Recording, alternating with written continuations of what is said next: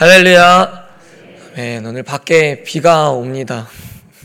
비가 완전 장대비처럼 쏟아지는 소리를 듣고 일어났는데 그 소리를 들으면서 아, 오늘 많이 안 오시겠구나 라는 생각을 했는데 제 믿음이 적었나 봅니다. 아, 오늘 우리가 함께 볼 말씀은 시편 85편입니다. 시편 85편은 제1차 귀환할 때 쓰여진 것으로 추정되며 이스라엘 백성들이 하나님의 은혜로 바벨론 포로 생활을 청산하고 다시 고국으로 돌아와서 하나님께 회복을 간구하는 내용이 담겨져 있습니다. 당시 고레스 왕을 통해서 포로민들의 그 귀환이 허가되었을 때에 이스라엘 백성들의 그 기분이 어땠을까요?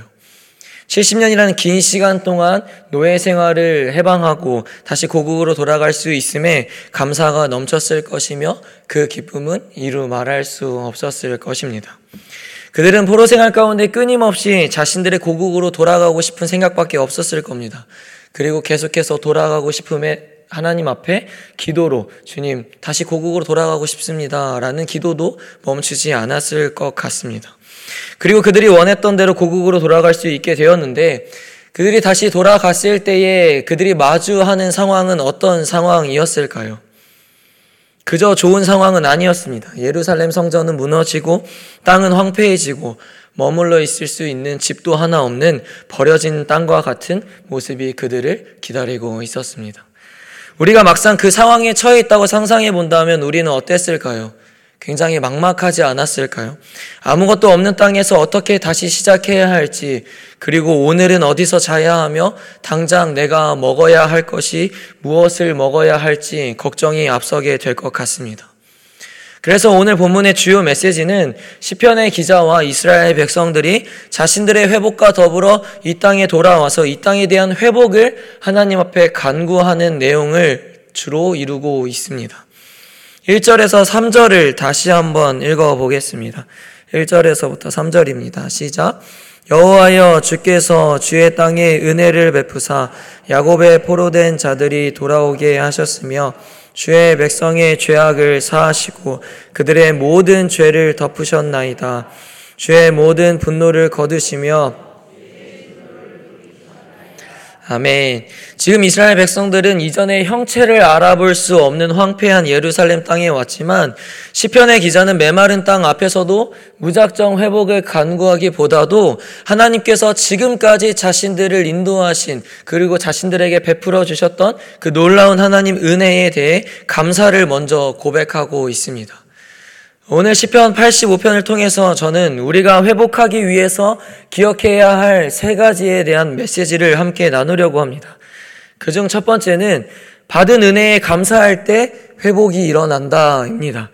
조금 전에 말했듯이 시편의 기자는 이스라엘 백성들과 이 땅의 회복을 구하기 이전에 하나님께서 그들에게 베풀어 주셨던 과거의 그 놀라운 은혜에 대한 감사를 먼저 고백하고 있습니다. 여러분, 감사를 고백한다는 것이 어떤 의미인지 아세요? 하나님께 내가 받았던 은혜를 다시 기억하겠다라는 의미입니다.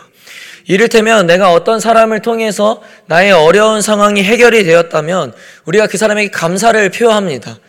그 뜻은 당신이 나를 도와주었다는 것을 내가 기억하고 있습니다. 라는 것과 같은 거죠. 다시 말해 우리가 하나님께 받았던 그 은혜에 감사할 줄 안다는 것은 주님, 주께서 나에게 베풀어 주셨던 그 은혜를 내가 잊지 않고 기억하고 있습니다. 라는 그 고백과 같다라는 겁니다. 예루살렘 성전이 무너지고 그들이 포로로 끌려가기 전에 이스라엘 백성들이 회복될 수 있는 기회는 사실 여러 차례 있었습니다. 하나님께서 많은 선지자들을 보내면서 그들을 다시 회복해 하시려고 노력도 하셨습니다. 그러나 그들이 우상숭배하고 산당에서 예배를 드리고 형식적으로 주님 앞에 예배하는 상황 속에서 하나님은 그들에게 끊임없이 자신이 이스라엘 백성들에게 내가 너희에게 베풀었던 그 은혜를 기억하라 라는 그 은혜를 떠올리게끔 하셨습니다. 미가서 6장 4절에서 5절 말씀을 보겠습니다. 함께 읽겠습니다. 내가 너를 애굽 땅에서 인도해 내어 종 노릇하는 집에서 속량하였고 모세와 아론과 미리암을 내 앞에 보냈느니라. 내 백성아 너는 모압 왕 발락이 꾀한 것과 부올의 아들 발람이 그에게 대답한 것을 기억하며 시딤에서부터 길갈까지의 일을 기억하라. 그리하면 나 여호와가 공의롭게 행한 일을 알리라 하실 것이니라. 아멘.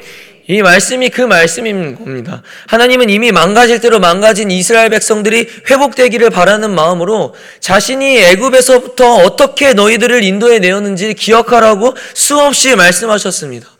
내가 너희와 매 순간 함께하였고 매 순간 너희에게 베풀었던 그 은혜 좀 기억해라. 그리하면 내가 얼마나 너희 앞에 공의로운 하나님이었는지 너희가 알 수 있을 것이다라고 끊임없이 하나님은 외치셨다라는 거죠. 그때 이들이 하나님의 은혜에 대해서 감사했더라면 그 은혜에 대해서 기억했더라면 그들은 이렇게까지 망가지진 않았을 겁니다. 본문으로 돌아와서 이스라엘 백성들이 다시 예루살렘으로 귀환하기만 한다면 그들의 생각은 어땠을까요? 더 이상 걱정이 없었을 거라고 생각했을 겁니다. 바벨론 포로 생활을 다 청산하고 우리가 예루살렘으로 돌아갈 수만 있다면 모두가 다 행복할 수 있을 거라고 생각했을 겁니다. 그러나 현실은 달랐습니다. 주변 국가들로부터 언제 공격이 들어올지 모르는 상황과 당장 먹고 자고 입을 걱정으로 가득했습니다. 그런데요, 그럼에도 불구하고 그들은 회복을 위해서 먼저 하나님께서 과거에 우리 가운데 베풀어 주셨던 그 은혜에 대해서 감사를 고백하며 시작하고 있다는 거죠. 주께서 은혜를 베풀어 주시면 이 땅에 돌아올 수 있었던 것처럼 우리 땅이 그리고 우리가 회복되기 위해선 또 하나님께서 우리 가운데 은혜를 베풀어 주실 거라는 그 믿음, 그 믿음을 가지고 고백하는 것입니다. 사랑하는 성도 여러분, 삶의 회복과 영적인 회복이 필요하다면 또는 후에 우리가 그런 회복에 필요한 상황을 마주하게 된다면 지금까지 나를 입히시고 먹이시고 지금까지 나를 건져내셨던 하나님의 은혜에 대해서 우리는 먼저 감사할 줄 아는 자가 되어야 합니다. 조금 더 솔직해져 보자면 여러분 우리는 사실 매일매일 회복이 필요한 사람들입니다. 매일 치열한 삶 속에서 우리의 육체도 우리의 영혼도 지치고 힘들어 하루하루 주님 앞에 회복할 수 있는 힘을 구해야만 살아갈 수 있는 자들이지 않습니까? 그렇다면 우리는 작은 것에서부터 하나님의 은혜에 대해서 감사할 줄 아는 자가 되어야 합니다. 저 역시도 하루를 버티기에 너무 힘이 들고 사람인지라 때로는 괴로운 상황 속에서 너무 하기 싫고 녹초가 되어 시들시들 할 때에 하나님께 기도할 때에 항상 똑같은 기도를 먼저 시작합니다. 주님, 오늘도 눈을 뜨게 할 수 있음에 주님 감사합니다. 주님, 내가 지금 그럼에도 불구하고 이 일을 할 수 있음에 주님 감사합니다. 여러분, 우리는 작은 것에서부터 하나님의 은혜에 대해서 감사하는 훈련을 해야 합니다. 기도 제목에 응답하였을 때만 감사하는 것이 아니라 생각지도 못한 기쁘고 행복한 상황에 처했을 때만 감사하는 것이 아니라 정말 하나님이 내 삶에 계심으로 지금 내가 누리고 있는 그 작은 것에서부터 감사할 때에 흔들리고 힘들었던 내 삶이 나의 영이 회복되게 되는 것입니다. 그렇다면 여러분, 날마다 하나님의 은혜에 대해서 감사를 고백하고 계십니까? 혹시나 여전히 하나님이 내게 베풀어 주셨던 큰 은혜, 눈에 띄는 은혜에만 감사하고 있진 않으십니까? 작은 것에서부터 감사할 줄 알아야 여러분 회복이 빠르게 찾아오게 되는 것입니다. 지금 이 순간에도 여러분 힘들고 피곤한 마음과 몸을 이끌고 왔지만 주님 새벽 예배에 오게 하심을 감사합니다. 이 또한 하나님의 은혜입니다. 라고 여러분들의 입술 가운데 고백이 있다면 주님께서 반드시 오늘 이 예배를 통하여서 여러분들 가운데 회복할 힘을 주시리라 믿습니다. 시편의 기자도 아무것도 없는 황폐한 땅 가운데서 하나님을 원망하지 않았습니다. 저였으면 그렇지 못했을 겁니다. 주님, 기껏 돌아왔는데 이게 뭡니까? 지금 당장 잘 곳도 없고 먹을 것도 없습니다. 그렇게 원망했을 것 같습니다. 그런데 시편의 기자와 이스라엘 백성들의 모습을 보면 주님, 그래도 이전에 주님께서 우리의 죄를 덮어주시고 분노를 거두어 주시고 하나님께서 은혜를 더하셔서 우리가 돌아올 수 있었습니다. 그 감사를 그들은 먼저 고백하고 있습니다. 비록 지금 내가 처한 상황과 환경이 막막하고 답이 없는 상황처럼 보일지라도 그럼에도 지금까지 나를 인도하신 하나님 은혜에 대해서 우리가 감사한다면 주께서 하나님께서 우리의 앞길을 회복의 길로 열어 주시리라 확신합니다. 두 번째로 우리가 회복하기 위해 기억해야 할 점은 죽게 엎드려서 회복을 구할 때에 회복이 일어난다입니다. 1절에서 3절은 그들이 과거에 받은 은혜에 대해서 하나님께 감사를 고백하고 있다면 4절에서 7절은 이제 현재 이스라엘 백성들의 회복을 위해서 주님께 엎드려서 간구하는 고백입니다. 4절을 보면 하나님이여 우리를 돌이키시고 라는 표현이 있습니다. 그 뜻은 주님, 우리를 다시 회복시켜 주소서 라는 표현입니다. 또 6절에서도 끊임없이 주께서 우리를 다시 살리사 라는 표현이 있고 7절에서도 끝에 보면 주의 구원을 우리에게 주소서 라고 계속해서 회복을 주님 앞에 엎드려서 간구하고 있습니다. 시편의 기자와 우리로 표현되는 이스라엘 백성들은 자신들이 처한 이 땅의 회복과 그들의 삶의 회복이 누구로부터 회복이 오게 되는지를 잘 알고 있다라는 거죠. 여러분 회복은 누구로부터 오는 것입니까? 하나님으로부터 오는 것입니다. 앞에서 말했던 것처럼 이스라엘은 지금까지 하나님의 은혜로 여기까지 온 것을 알았기에 앞으로의 회복도 하나님이 허락하셔야 회복이 될 수 있다는 것을 알고 고백하는 것입니다. 여러분들, 여러분들은 무엇을 통해서 회복되고 있으십니까?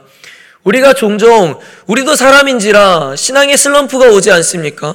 아무것도 하고 싶지 않고 기도와 말씀이 무너지고 회복이 되지 않을 때에 보통 우리는 가까운 누군가를 찾아가서 또는 멘토와 같은 사람을 찾아가서 상담을 하며 위로를 받고 격려를 받기도 합니다. 여러분 그런 경험이 있으시다면 그럴 때에 회복이 되시던가요? 일시적으로 회복은 될 수 있으나 완전히 회복은 되지 않습니다. 왜죠? 회복은 사람으로부터 오는 것이 아니라 하나님으로부터 오는 것이기 때문입니다. 그럼 반대로 우리가 회복되지 않는 이유가 뭡니까? 회복을 엉뚱한 데서 찾고 있기 때문입니다. 호세아 6장 1절입니다. 읽겠습니다. 오라 우리가 여호와께로 돌아가자 여호와께서 우리를 찢으셨으나 도로 낫게 하실 것이요 우리를 치셨으나 싸매어 주실 것임이라. 아멘. 여러분, 우리는 주님과 떨어지는 그 순간 스스로 회복이 불가능한 상태가 됩니다. 주께 꼭 붙어 있어야만 우리는 회복할 수 있는 능력과 힘을 얻게 된다라는 거죠. 그래서 호세의 선지자도 심판을 앞두고 있는 이스라엘 백성들에게 수없이 외치는 겁니다. 여호와께 돌아가자. 그럼 주께서 우리를 회복해 하실 것이다.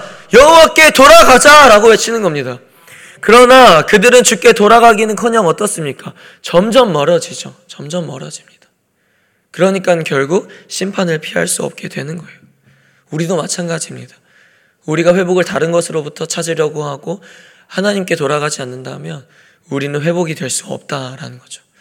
여러분, 힘들고 괴로운 상황 속에 계십니까? 그럼 하나님께 나아가서 회복을 구하십시오. 또는 영적으로 힘들어서 말씀과 기도와 예배가 형식적이 되고 무너지셨습니까? 그럼 우리는 그것들이 회복되기를 주님께 엎드려서 간구해야 회복이 우리 가운데 이루어진다라는 것입니다. 그리고 때로는 여러분 회복되기를 구하는데 회복이 더디다라고 느껴질 때고, 때도 있을 수 있습니다. 오늘 본문을 보면 3절에 분명 시편의, 시편의 기자가 주의 진노를 돌이키셨다라고 고백을 합니다.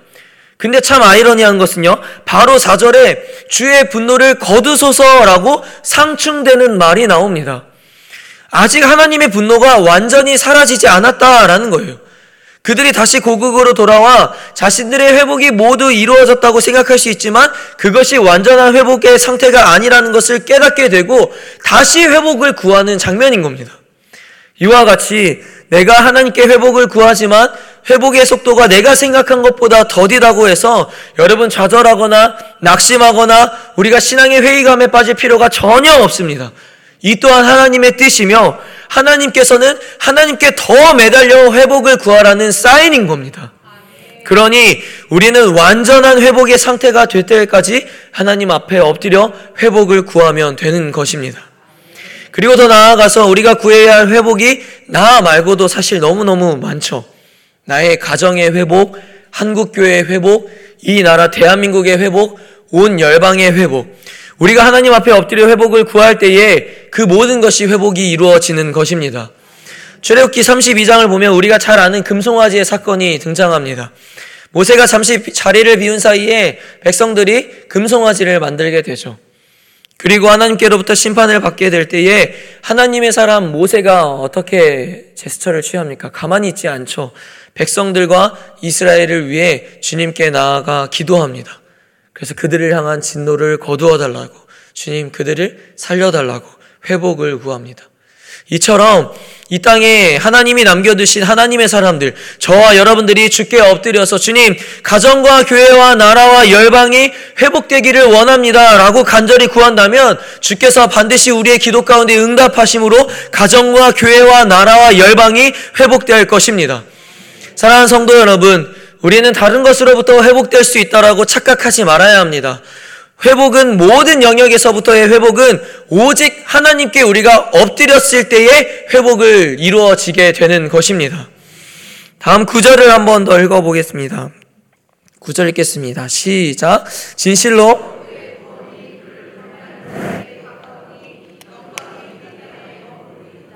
아멘.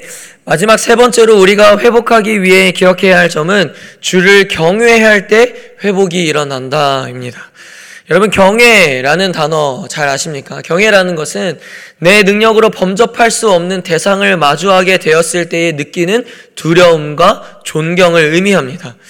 아, 이를테면 아, 이 사람은 진짜 내가 범접할 수 없는 사람이구나라는 상황 가운데에 이처럼 우리가 주님을 생각할 때에 그런 경외함이 있어야 된다라는 겁니다.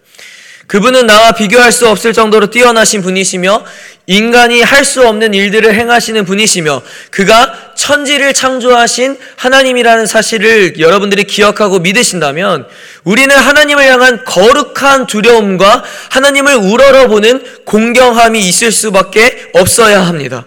그리고 그 경외함이 있을 때에 우리의 육과 우리의 영과 모든 영역들이 회복될 수 있다라는 거죠.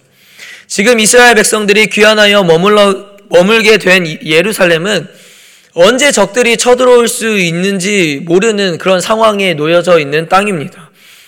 그런데 그 땅이 후에 어떻게 되죠? 예루살렘 성전이 다시 회복되고 성벽이 회복되고 그 땅과 이스라엘 백성들이 회복이 다 되게 됩니다. 회복될 수 없을 거라고 생각했던 그 땅이 결국 회복은 찾아왔습니다. 성전과 성벽을 세울 때 그저 쉽게 진행되지 않았죠. 원수들의 공격이 있었지만 끝까지 이스라엘 백성들과 그들을 이끈 지도자들이 하나님을 경외하는 마음을 끝까지 지켜냈기에 그 모든 회복이 이루어질 수 있었던 것입니다. 본문 9절에서 시편 기자는 이스라엘 백성들을 건져내는 그 구원이 하나님을 경외할 때에 더 가까이 이를 수 있다라고 고백하고 있습니다. 즉 이스라엘 백성들이 하나님을 경외함으로 나아갈 때에 완전한 회복의 길로 가까이 가게 됨과 동시에 오늘 본문에 기록된 것처럼 그들이 거하는 땅에도 하나님의 영광이 함께 거하게 된다라는 것을 말하고 있습니다.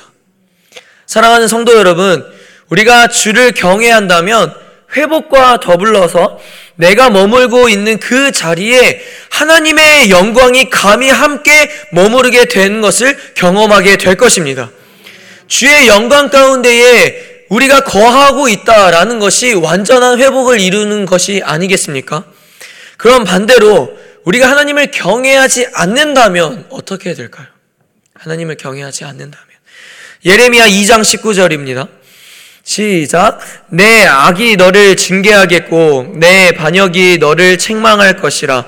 그런즉 내 하나님 여호와를 버림과 내 속에 나를 경외함이 없는 것이 악이요 고통인 줄 알라. 주 만군의 여호와의 말씀이니라. 아멘. 성경 속에서도 아브라함이나 다윗이나 욥과 같이 하나님을 경외하는 자들은 많은 축복과 은혜를 경험하게 되는 것을 여러분 너무너무 잘 아실 것입니다. 그러나 반대로 하나님을 경외하지 않는 것을 성경은 뭐라고 증거합니까?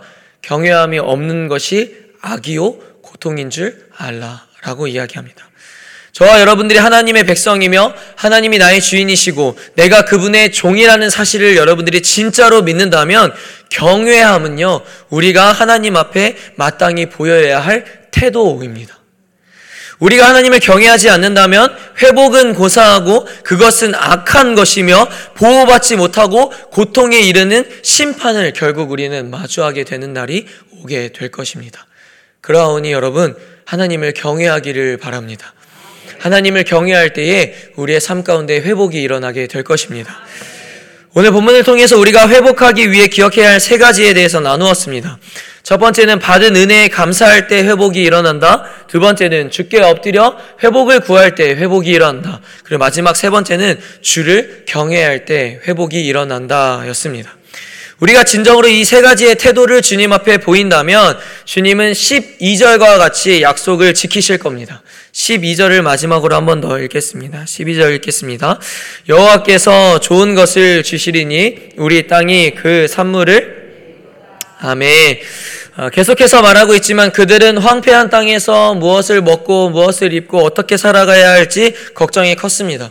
그러나 주께서 8절에 말씀하신 것처럼 그들이 다시 과거의 죄를 범하는 어리석은 대로 돌아가지만 않는다면 이 땅에서 수확을 거둘 수 있게 하신다고 12절과 같이 약속해 주셨습니다. 로마서 8장 32절도 한 번 더 읽겠습니다. 시작. 자기 아들을 아끼지 아니하시고 우리 모든 사람을 위하여 내주신 이가 어찌 그 아들과 함께 모든 것을 우리에게 주시지 아니하겠느냐. 아멘. 하나님은 항상 우리에게 좋은 것을 주시는 분이십니다. 아멘 소리가 작은데 아멘이시죠? 아, 자기 자식에게 가장 좋은 것을 주고 싶은 게 부모의 마음이지 않습니까? 저도 이제 막 한 살 된 딸이 있지만 그 딸에게 모든 것을 다 주고 싶은 게 부모의 마음입니다. 부모의 마음이라면 그럴 겁니다. 내 건 없어도 나는 못 먹어도 나는 못 입어도 내 자식은 다 주고 싶은 게 부모의 마음인 것처럼 우리 하나님도 우리에게 날마다 좋은 것을 주기를 원하십니다. 그러니 사랑하는 성도 여러분, 이스라엘 백성들이 그렇게 소원했던 대로 예루살렘에 돌아왔지만 또 한 번의 고난의 시간을 주님과 함께 이겨냈던 것처럼 우리도 우리의 삶의 여정에서 또는 신앙의 여정에서 힘들고 괴롭고 어려운 때를 맞닥뜨리게 된다면 오늘 말씀을 기억하며 받은 은혜를 감사하고 주께 엎드려 구하고 주를 향한 경외함을 우리가 잃지 않는다면 주께서 반드시 우리에게 가장 좋은 것으로 회복하게 하실 것입니다. 여러분 그 말씀을 믿고 오늘 하루도 살아내기를 주의 이름으로 축복합니다. 함께 기도하시겠습니다. 이 시간 기도할 때 여러분, 여러분 각자의 삶에서 또는 여러분들의 신앙의 여정에서 회복되어야 할 영역이 무엇인지를 한번 생각해 보십시오. 회복은 가만히 있는다고 일어나는 것이 아닙니다. 지금 내가 처한 상황 속에서 회복되기를 원하신다면 우리는 끊임없이 몸부림치며 주께 나아가 회복되기를 씨름해야 합니다. 이 시간 기도할 때 주님, 내 삶에, 내 가정에, 내 직장에 또는 기도와 말씀과 예배, 가 회복되기를 원합니다. 오늘 말씀을 기억하여 내가 지금까지 주께 받았던 은혜를 기억하여 감사하게 하여 주시고 회복을 위해서 주께 엎드리게 하시고 주께 경외함으로 내가 회복을 힘을 얻게 하여 주시옵소서. 우리 그렇게 주여 한번 부르고 기도하며 나아갑시다. 주여! 사랑의 하나님, 오늘 말씀을 기억하면서 우리가 다시 한번 회복되어야 할 영역이 무엇인지를 기억하게 하여 주시옵소서. 혹시나 주님 기도와 말씀과 예배가 회복되어야 하지 않습니까? 그렇다면 주님 그 모든 영역들이 회복되기 위해서 주님께 지금까지 받았던 은혜를 기억하게 하여 주시옵소서. 하나님 우리가 주님께 받았던 그 작은 것에서부터 감사하며 나아갈 때에 주님께서 우리가 우리를 회복해 하실 것을 믿음으로 나아가게 하여 주시옵소서. 주님 또한 우리의 삶의 모든 영역에서 회복되기를 원합니다. 그러하니 주님 우리가 그 회복을 위해서 주께 엎드리게 하여 주시옵소서. 우리가 가만히 있는다고 회복은 이루어지지 않습니다. 회복은 찾아오지 않습니다. 주님 회복을 위해서 끝까지 주님 앞에 엎드리게 하여 주시옵시고 몸부림치게 하시고 부르짖게 하여 주시옵소서. 그래서 회복을 구할 때에 나의 모든 영역들이 회복되게 하시고 더 나아가서 우리의 가정과 우리의 나라와 우리의 열방이 회복되게 하여 주시옵소서. 주님 더 나아가서는 하나님의 백성으로서 경외함을 잃지 않게 하여 주시옵소서. 하나님을 향한 거룩함을 잃지 않게 하시고 하나님을 우러러보는 그 공경함을 잃지 않게 하여 주시옵소서. 주님, 우리가 하나님의 백성이라면 주님 앞에 마땅히 취해야 할 태도가 바로 경외함입니다. 주님 그 경외함을 잃지 않게 하여 주시옵소서. 그 경외함으로 주님께 나아가게 하여 주시옵시고 경외함으로 주님께 가까이 갈 때 구원이 가까이 이르렀으리라고 약속하셨던 그 말씀을 붙들고 주님 경외 경외함을 변치 않게 하여 주시옵소서 경외함으로 나아가게 하여 주시옵 시고 경외함을 붙들 때에 회복을 허락하여 주시옵소서. 하나님 오늘 말씀을 기억하며 나아가게, 나아가게 하여 주시옵시고 삶의 자리에 나아가실 때 오늘 들었던 말씀을 기억하며 하루를 살아갈 수 있도록 주님 붙들어 주시옵소서. 하나님 그렇게 힘을 더하여 주시옵소서. 회복을 더하여 주시옵소서. 사랑과 은혜가 풍성하신 하나님 오늘도 우리에게 들어야 할 말씀을 듣게 하심을 감사드립니다. 주님 이 말씀을 진짜 살아계신 하나님의 말씀으로 받들어 순종하는 삶을 살아내게 하여 주시옵소서. 더하여 주님 분명 우리 모두가 회복되어야 할 영역들이 있을 겁니다. 그저 힘들고 지치고 피곤하다는 이유로 손 놓고 있지 않게 하시고 회복되기를 위해서 끊임없이 주님 앞에 몸부림치게 하여 주시옵소서. 특별히 우리의 호흡과 생명인 기도와 말씀과 예배가 회복되게 하시고 지금까지 주께 받았던 은혜를 떠올리며 다시금 주님 앞에 나아가 경외함으로 엎드려 구할 때에 가장 좋은 것으로 우리에게 회복을 허락하여 주시옵소서. 이 모든 것을 주님께서 이루어 주실 것을 우리가 믿음으로 확신하며 예수 그리스도의 이름으로 기도드리옵나이다. 아멘. 주여, 주여. 주여 사랑의 하나님 오늘 말씀을 기억하며 하루를 살아가게 하여 주시옵소서 주님 이 말씀을 하나님께서 오늘 나에게 주신 말씀으로 받들게 하여 주시옵시고 이 말씀을 가지고 세상 가운데 나아가게 하여 주시옵소서.